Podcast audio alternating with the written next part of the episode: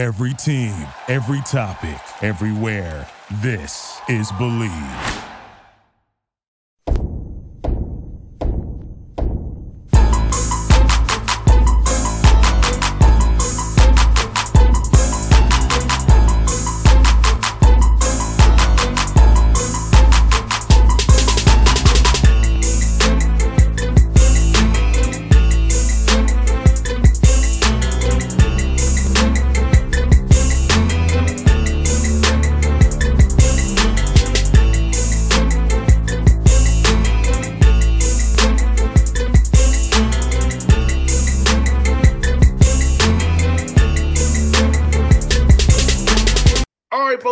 Bossman Show, friend of the show, Bryan Toporek with me here from Forbes NBA Pod. Does lots of British business report, man. He's a Six Sixer fan. He knows I'm a Hawks guy as well. We both have some fun talking about our teams, man. It's hilarious, man. Bryan, how's life, man?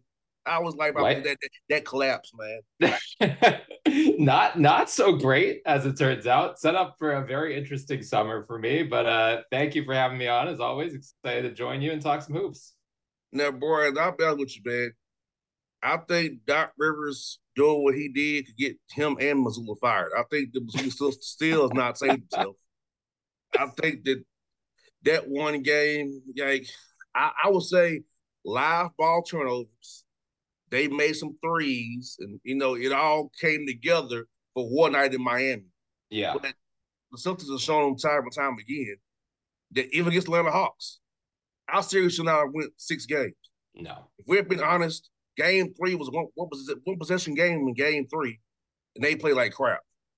Then game five, Trae Young goes off because you want to experiment and put in Blake Griffin in the fourth quarter in the elimination game. And game six was like, hey, okay, we're doing these these, these clowns. Let's beat them, you know? yeah. I mean, hell, like so, the, the Sixers should have been swept. Like, yeah. Like I mean, they were two James Harden three pointers away from getting swept, but instead, you know, they they go push them to seven, and like who knows how much, you know, you don't know if like the accumulation of playoff minutes or playoff miles affects a team down the road, but you know, if they if the Celtics beat the Hawks in five, sweep the Sixers, or beat them in five, I wonder if this Miami series plays out any differently than it has. I do wonder that too, man. But I'm gonna say some notes about the Washington book personal they don't move around, man. It's like it's really yeah. like a, a, spot. You run to a spot, okay, you get the ball here.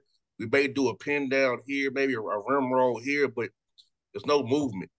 And defensively, it's like like against the against the Hawks, Bryan. One game two, one one two, you play one through five switching. And in game three, you want to start playing drop coverage. Uh, Steve Van Gundy mentioned it on, on, on the broadcast that you can't anticipate their adjustments mm-hmm. and change your strategy.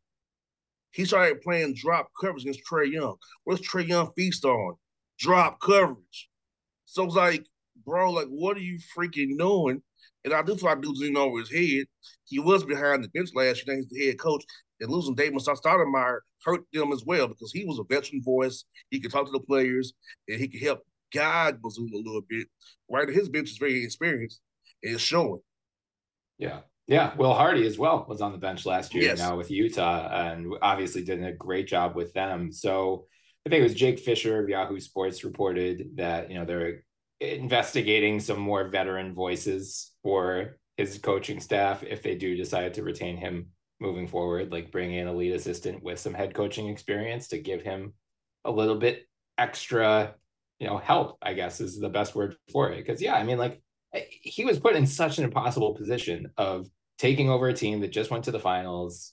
You know, they take him over a month before the regular season starts, like catches really everyone off guard. It sounds like, including members of the Celtics. I know Woj reported, I think yesterday, that you know some members of the team just like have never gotten over the Ime Udoka thing. They thought it was a total overreaction. That's true. The Celtics former Hawks on that roster. That's true. Yeah. Not there, as you as you know, there's former Hawks on that roster. So Mm-hmm. I can confirm that report.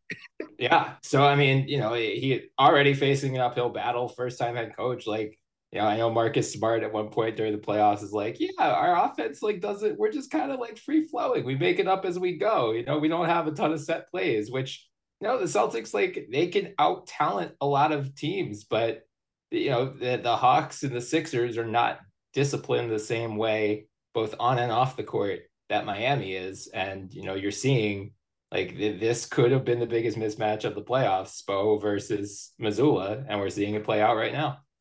One hundred percent, boy. And I'm and I'm looking at it like, hey, you know, I think Miami probably wins it in six games. Mm-hmm. I don't see them winning in, in Boston on Thursday night because they're probably going to see certain certain referees to ensure that. so think it's going to end up being a game six Miami, then which will be their game seven because if you get the game seven to Boston, forget it. They they have to get some ratings back. So they, yeah, yeah, yeah. I, then, you, I, then you're gonna I, be tight as well. So like, yeah, I don't think so. But it has to be finish off Saturday in Miami. Yeah, it has to be that way, or you're gonna lose game seven in Boston.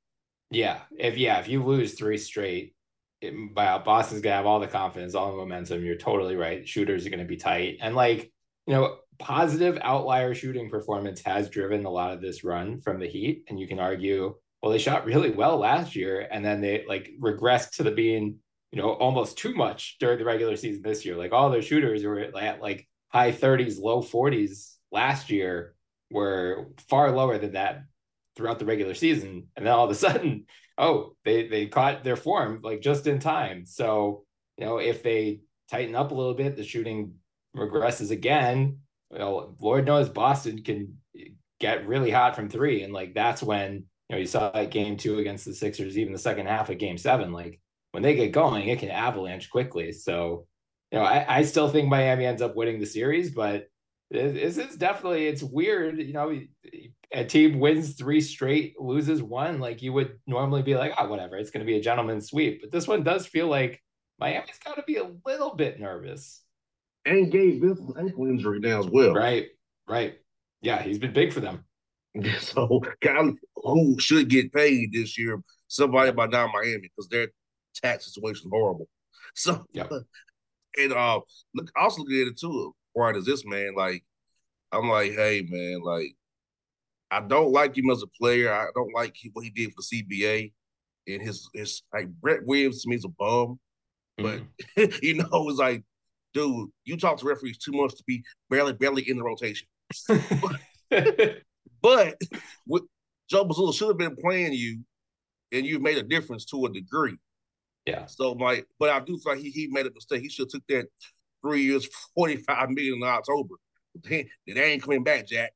no, no, definitely not. Yeah, especially after falling out of the rotation for most of the playoffs. But I totally agree with you. I mean, you could just tell like he's one of the only guys on that team that just does not have quit in him and like won't back down, and it possibly to his own detriment, as we saw in game two when he starts talking to Jimmy Butler, gets Jimmy Butler fired up. Uh, but you know, that's the attitude they needed, especially down 3-0 in that game on Tuesday. Like they needed someone who was going to give them that energy, that confidence of like, hey, you know, this thing really isn't over yet. Like we can't back down. We can't just roll over because that's what they did in game three. I mean, they, you know, it, it, looked like they just let go of the rope and just had no mental toughness to try to recover. Uh, but you know, kudos to the Celtics. Like that was a really impressive performance in game four. Listening Bryan to the CBA, man. I'm trying to tell our these Hawk fans here that next year will last year this team is the way it is because of yeah. new, new CBA. You know, the number is 174 this year. Well, 179 is this is the, the apron number. Next year it's 192. Okay, you do that. I got to tell you off the air to just get, to give Quin Snyder his one year to you know with the team.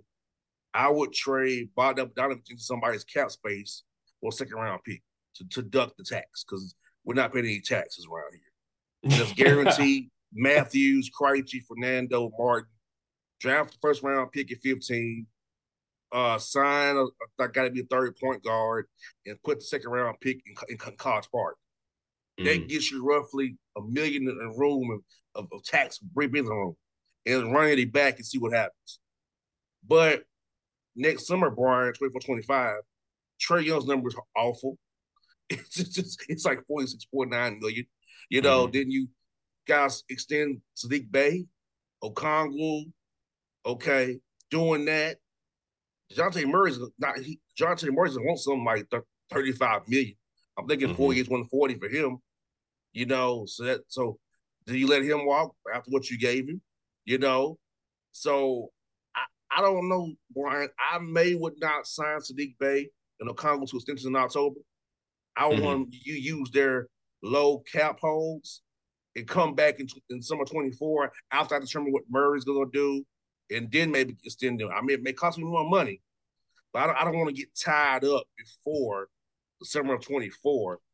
And if you do, if you go do the other way, which is just secure extensions, you're going to have to make some moves. It's going to be a Hunter, it's going to be a Capela, Collins. So keep on the second apron number. So that's mm-hmm. what the new CBA kind of hurts you because it's really a hard cap they agreed to, which don't know why they. I know why they agreed to because McCollum wanted to, to, get back at Golden State. I know well that's, that's part of the reason why he agreed with the owners. We got to get Golden State in the Clippers and Brooklyn, Brooklyn in line. I know mm-hmm. why it happened because player reps told me as much, right? So, but it's like for Atlanta, a reckoning's coming, you know, because yeah. of the salaries numbers we have, and I'm thinking Dejounte Murray's gonna have to walk you want to stand Bey and, and Okongwu, get the trade Hunter, somebody Hunter, Collins, fellow to get stay underneath the deep second second eight. It looks bad, bro. This new CBA. Yeah, I mean, I I think it's to make the big three model almost extinct. Uh, there are going to be very few examples where that might not be the case. I think Memphis could be an exception to that. I think OKC in a year or two could be an exception to that. Like teams that have made these blockbuster trades and have a bunch of first round picks in the future. I think first round picks are only going to increase in value since you know they're cost controlled rookie contracts for four years. And if you hit on a guy, you know, it's often like the best value in the NBA. If you've got a guy playing at a max or a near max level on far less than a max contract. Uh, the Hawks, like it's it's almost to their detriment that they've drafted so well in recent years or just done such a good job amassing talent. Because yeah at this point you're going to have to start picking and choosing guys and you're not going to be able to go too deep at every position paying guys 15 20 25 million you know down the line. Like john collins you know i know he's been in the trade rumor mill for a couple of years now like basically since he signed that extension. Uh you know i think you're going to have to pick between him Okongwu, Capela and Hunter, possibly only two of the four, and the other two you're going to have to move off of. You mentioned Bogdanovich, you, you might have to pick between him and Saddiq Bey. And then, like the big picture question, which I know Hawks fans are very mad at me every time I even bring it up. Like, do you eventually have to pick between Trae Young and DeJounte Murray? Does it make sense? No, if Murray gets the contract that you mentioned, or even more than that, does it make sense to be paying, you know, upward of $80 million a year just for your backcourt when you have to round out the rest of your roster and you really don't want to grow go over this new second apron level. So you know, the Hawks aren't going to be the only team dealing with this. And I'm like personally fascinated to see how it plays out, not just for them, but for the rest of the NBA over the next year or two. Because I think we're going to see a lot of teams trade players like just for financial reasons. Like they're going to make bad trades just to shed salary. And I'm really excited to see how they try to sell that to fans. Yeah, and I, I was like, you put a hard cap, let's have a hard cap. You know, let's just yeah. Let's, let's not play this game. It's pretty much a hard cap, you know. And like, I don't. And I'm gonna tell you, the vote was 227 223. Mm. That's what the vote was. So you could see, so you know, it was the players aren't all in on this mm. idea. It was 227, 223. But you had it reminds me when Derek Fisher was the NBA PA of the uh play, play, player league, man. Like when dudes aren't the man, they take bad deals. Mm-hmm. People say that CP3 those guys who thought for themselves, but it, it helped everybody else too. And I get the new, new non-tax level. So I get all that stuff for it. I, I the room says I get all that. But you restrict teams from spending, yeah. you ultimately hurt yourself. Right. I mean, that's the that's what I think keep coming back to. It's like, yeah, they yeah, okay. Non-tax MLE went up, room MLE went up. But you know, the big change was um you can have more than two guys on designated max extensions, whether rookie or veteran now, which sounds great in theory. Like Cleveland, where you've got Darius Garland and Donovan Mitchell on these max extensions. You might want to sign Evan Mobley to one of those deals next summer. Cool. Sounds great in theory. But if you've got the second apron, which, as we're saying, is like effectively a hard cap, are you going to want three guys on max deals? I think the answer is no. So, like, in practice, are we ever going to see teams with three guys on these designated max extensions? Like, they're allowed to, but just because they're allowed to doesn't mean they're actually going to do it. I think the NBA was smart in offering an idiot like CJ McCollum all this stuff sounded good. He, oh yeah, yeah, but in theory, does nothing for the players. Yeah, and it took like, like really, we doing this? Like, do you realize what you're doing? Because you're mad because you got beat by the Warriors. you and Grant Williams are mad. That's what I was told.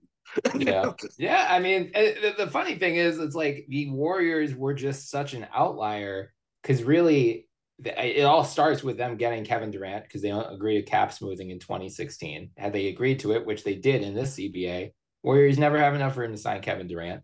They don't have, go on the run from 2017 to 2019. You know, they sign and trade KD for D'Angelo Russell. They flip Russell for Wiggins and a first round pick in the future. You know, they have the gap year, they get Wiseman, but like all of that started with this one time fluke that was not going to happen again. So, you know, you can point to the Clippers and like Steve Ballmer is willing to exploit the rules, you know, like trade out or receive more salary in a trade that he's then he's sending out, which was what they did with the uh, Norm Powell and Robert Covington deal in particular. But then like also, how is this working out for the Clippers? They've won conference finals appearance, still no finals appearance, like paying nine figure tax bills every year. The Warriors are out here with you know 100 out like we're not mm, we're we're not willing to go that high anymore. Like we don't know how long we can sustain this.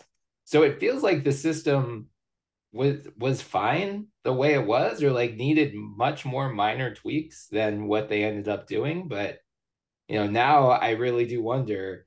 You know, every team is going to be playing on the same field, so like, you know, I don't know I think it's going to have a trickle down effect for everyone except yes. for like the absolute no brainer, you know, Giannis, Jokic, Luka like those guys are still going to get max deals.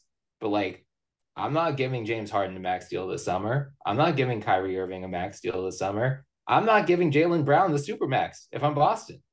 Or Tatum, I wouldn't do him. I would. I'm not doing five years for 18 or and, five and, years to 95. Yeah, and it's like wild to say because like that it, Brown and Tatum are exactly like Boston has nailed it in terms of team building. Like those are the absolutely the two guys.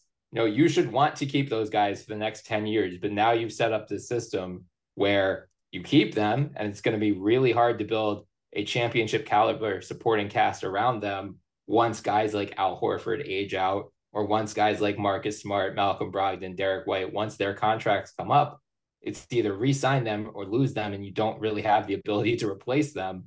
Like a, a lot of teams are going to have to make some really tough choices in the coming years. Yep, and you squeeze the players. Well, as we said, we said ultimately McCollum and when you squeeze the players. Your colleagues. That's why the vote Bryan was what it was. Mm-hmm. 227 to 223. It's what it was.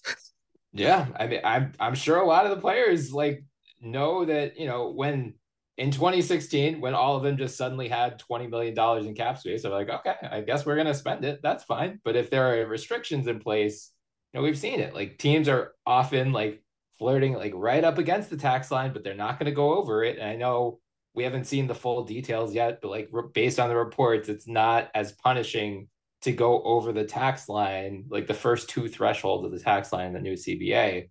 But like, are you still costing yourself a, you know, an eight figure check if you do that? Because if you are, I guarantee there are some owners out there that are going to be like, absolutely not. That is the the hard limit. We are not going over this line. Keep us under. Let's let's get the that. Atlanta Hawks. The Atlanta Hawks yeah. want that August check. Trust and believe. Tony Ressler wants his check. Yeah. Well, I mean, it's going to be very which, tough. Which, pretty much a hard cap anyway, Bryan, in my opinion. Because yeah. it, it's deadline. What do what do teams do deadline? Duck the tax. Yeah. This is obviously an attack on Brooklyn, Joe Tsai, Ballmer, and Joe Lacob. Yep. This is the CBA was about attacking them. yeah, but it's gonna, you know, there are gonna be a bunch of other teams that have to face this same reckoning in, in the coming years. Like, you know, Philly, if uh if they go over the tax this year, this coming year, they'll be in repeater tax territory next year. It sounds like repeater tax is even more punishing in the new CBA than it was in the old one. So I mean, they've definitely designed the system where to to heavily, heavily incentivize teams not to cross that second apron. No doubt, and I do believe, Brian, that hey, uh, like it's going to be a lot of those like teams like Memphis, OKC, Utah, Houston, all these draft picks. By, mm-hmm. by going with this garbage, you've hurt yourselves ultimately in the long run. Yeah, yeah, because I mean, it's we saw it too. Michael Jordan, who's one, won this as well. Yeah, I mean, like we've seen it with the Hawks, where they've done, you know, they did a really good job of drafting a bunch of talented young guys, but at a certain point, you have to start picking and choosing between them. And like, there's a clock where you know you end up trading Cam Reddish for not all that much, even though Kevin Knox in the first round pick. Yeah, right, exactly. So you know, like how there are going to be a lot more of those types of decisions for the Hawks, or even you know for Memphis in the coming years. OKC, like in theory, OKC is almost set up too perfectly to fail. They have like I, I don't know the exact number of picks in you know the next five drafts, but I think it's more than 10 first round picks in the next five drafts. Like they it, it, that should be an incredible foundation. But again, at a certain point, you're not going to have the roster spots to, you know open roster spots to fit all these guys. You're going to have to start choosing. Okay, who who are the long term building blocks here?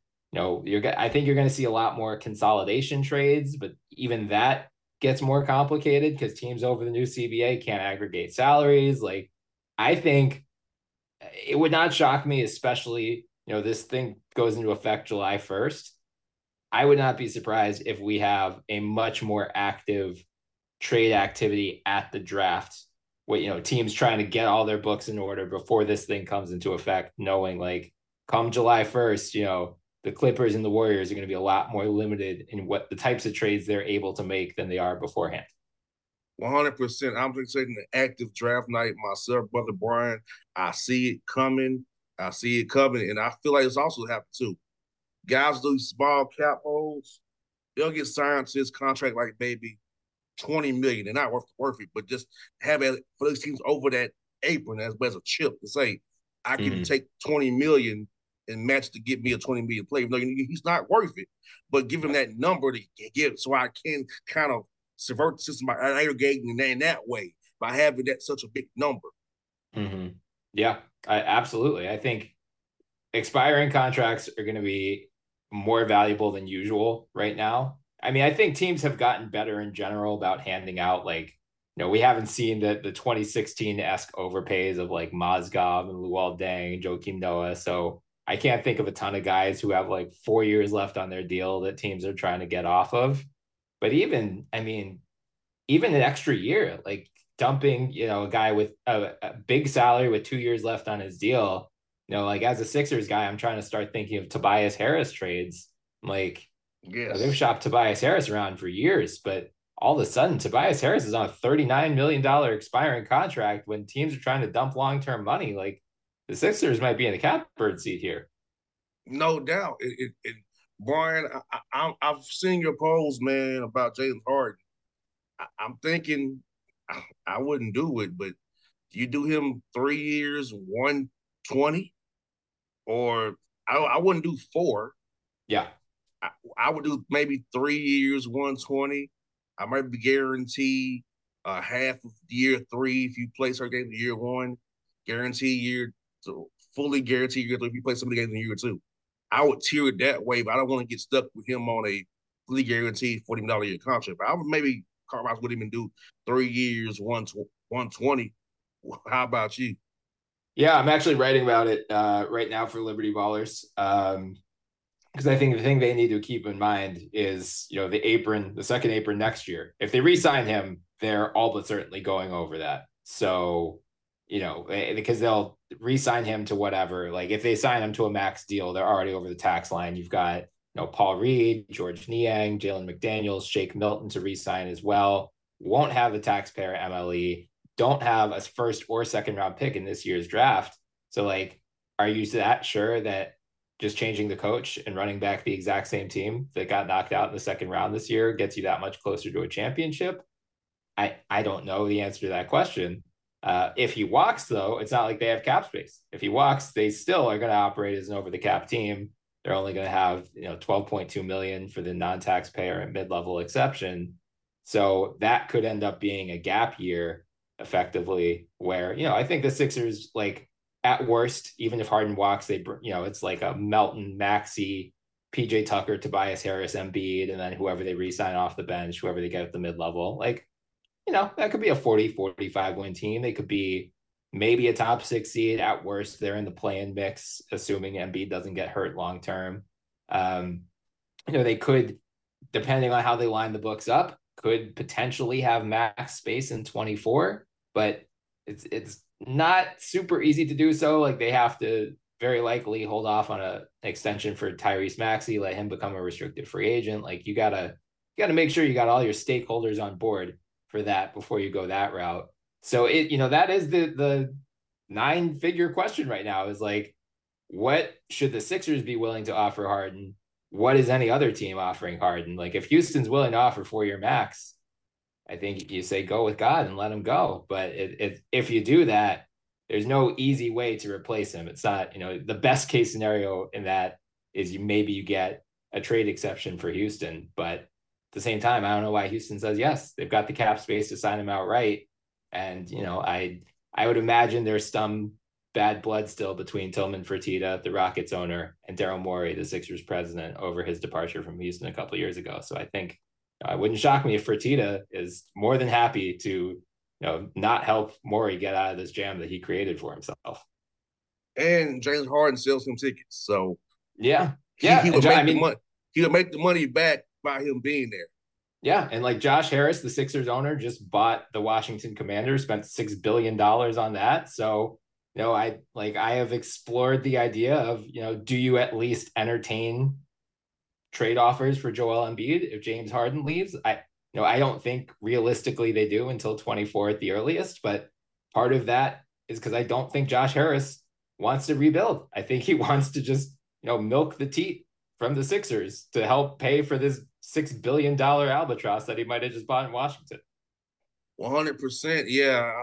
I just yeah, I'm going that Harden dominoes will be the key domino for you guys. I yeah. just feel like it's that whatever he does, does or doesn't do will dictate what goes on. And you know, Tobias Harris, yeah.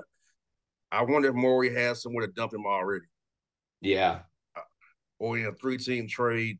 I could see Portland drawing in, in the cap space and not going Jerami Grant. I can see I can see some of that happening, or maybe Utah or an OKC maybe would you know, rent their rent their space, you know, mm-hmm. yeah, or San Antonio maybe. Yeah, I mean it's tricky with Tobias because like the Sixers can't trade a first round pick till 29 at the earliest. So if Harden walks, you know, I don't think they should be using any assets to get off of him because he expires after next year. You would have cap space in 24. If Harden resigns, then I think it's worth exploring more. You know, just if only to break him up into a couple smaller contracts. Yeah, that's what I'm thinking about with the Hawks too in 24 25. Whoever you trade, just make them two players. Yeah. Using DeAndre Hunter's number, Capela or JC. yeah. just yeah. make them two players to fill out the roster because if you're gonna go do what you're gonna do, is like, you know, it's not gonna be pretty. Yeah.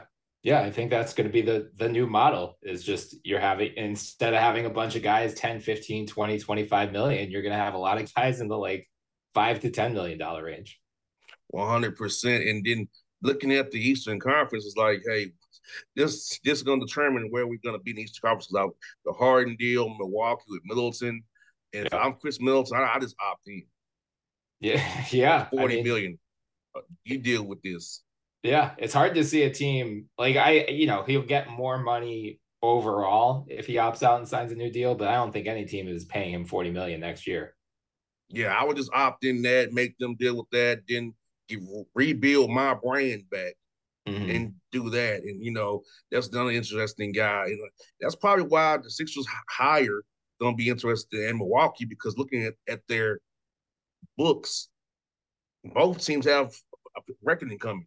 So whoever yeah. you hire has to come in knowing, hey, this could be bad. yeah, yeah. I mean, you know, Milwaukee at least I don't think Giannis is going anywhere, but it, it, you do have to wonder like Middleton and Lopez are both free agents, both on the wrong side of 30. Jrue Holiday has already said he's, you know, wants to play out his contract and then retire, which is raises some really interesting long-term questions. Like Milwaukee does not have a ton of youth behind Giannis. So like when do you pivot into like do you consider trading Jrue Holiday this summer? Do you consider signing trading one of Lopez and Middleton to like you know you're gonna take a step back, but at least you're gonna get younger around Giannis. You're gonna be planning for like what's the next era with Giannis. No doubt, man. I just think it's gonna be a fun summer, Bryan, of seeing how teams uh, use the draft night and because we haven't heard too many rumors yet, but I, I, do think that the movement would get going around the draft about trying to get off money, mm-hmm. move money around, and you know, hey, if you have, if you have a small cap hold or a small guarantee, we may is going to guarantee you that you use you to aggregate you one more time. Right, right. To get to make the money work, because I mean, it's going to be interesting to see how these moves are made, especially if they match hundred for hundred. Yeah. Yeah. I think that one doesn't start until 24 25, but that's, uh, I think they go down to teams over the second apron can only send or only take back 110% of what they're sending out starting this summer. The MLE thing is this summer. And I think the, uh, the buyout restriction where you can't sign a guy who was bought out if his if his original salary was more than the non-taxpayer MLE, which no, I don't think that's often the case. Like a lot of these guys who get bought out are on slightly smaller contracts. I, you know, when I first heard the news, I was like, thank God the Sixers can't sign any more like 35 year old washed big men. But Dewayne, no, no more signing my guy, Dewayne Dedmon. or DeAndre Jordan, Paul Millsap. Like we, we've gone through the ringer in the last couple years, but uh, I don't think it affects any of those guys. Now, now, who are you hearing for as the coaching? I heard Mike D'Antoni's name come up. Is that yeah. just a uh, is that to appease James Harden? I'm, I'm, assuming, but but what are you hearing about the coaching search right right now with the Sixers? Yeah, I mean, it sounds like D'Antoni's been certainly in the rumor mill. I think a lot of it, that you know, the concern is, are you doing it to appease Harden? Because you know, there have been some rumblings that he wasn't happy with Doc. Wanted to, you know, Chris Haynes said he wanted like more basketball freedom, whatever that means. Uh, and you know, does he want like more of the offensive to flow through him instead of Joel Embiid. You know, you know that D'Antoni uh, and Harden had a good history together. D'Antoni did work with Embiid for a season. He was an assistant coach for the Sixers, so there's some familiarity there. Uh, Mike Budenholzer is another name floating around. Nick Nurse, Frank Vogel, um, Monty Williams, and then Sam Cassell, who's on their assistant coaching staff now. So I they're saying they're going to be pretty deliberate. They're not make rushing into any choices. Um, you know, I know Nick Nurse is a candidate in Milwaukee, one of the finalists in Milwaukee, and Phoenix as well. So you know, the Sixers have to balance. Like if they really want Nick Nurse, you're going to have to act pretty quickly. But if they're okay letting him go, I think they'll probably be a little more deliberate because uh, it doesn't sound like Bud Vogel have popped up as like finalists for any of these other really appealing jobs. And Nick Nurse, man, look, get ready. Your, your knees will be dead. He's like yeah, the, the new Tom Thibodeau. I know. I know. I was like, just it, it, can Embiid just sit out to the playoffs if they hire him? Because man, he does not use his bench at all. Man. Like, yeah. We, your knees will be dead. Like that's Nick's problem. Like man, like dude, you, run them to the ground, they can't perform in the playoffs. I know. I know. And the Sixers bench, if Harden comes back, could be a lot thinner than it was this year. Yeah, man. We, but we will see you, man. With Bryan, and sometimes always buddies. Always good to talk ball with you, man. We'll do it again real soon, and man, and we'll see how both our teams fare in this new world, man. That sounds good. I, am excited to catch up later this off season. We'll uh we'll see we'll sort through the wreckage together. Yes, all right, buddy. I'll see you soon, man. Be safe, man. All right, take care. All right.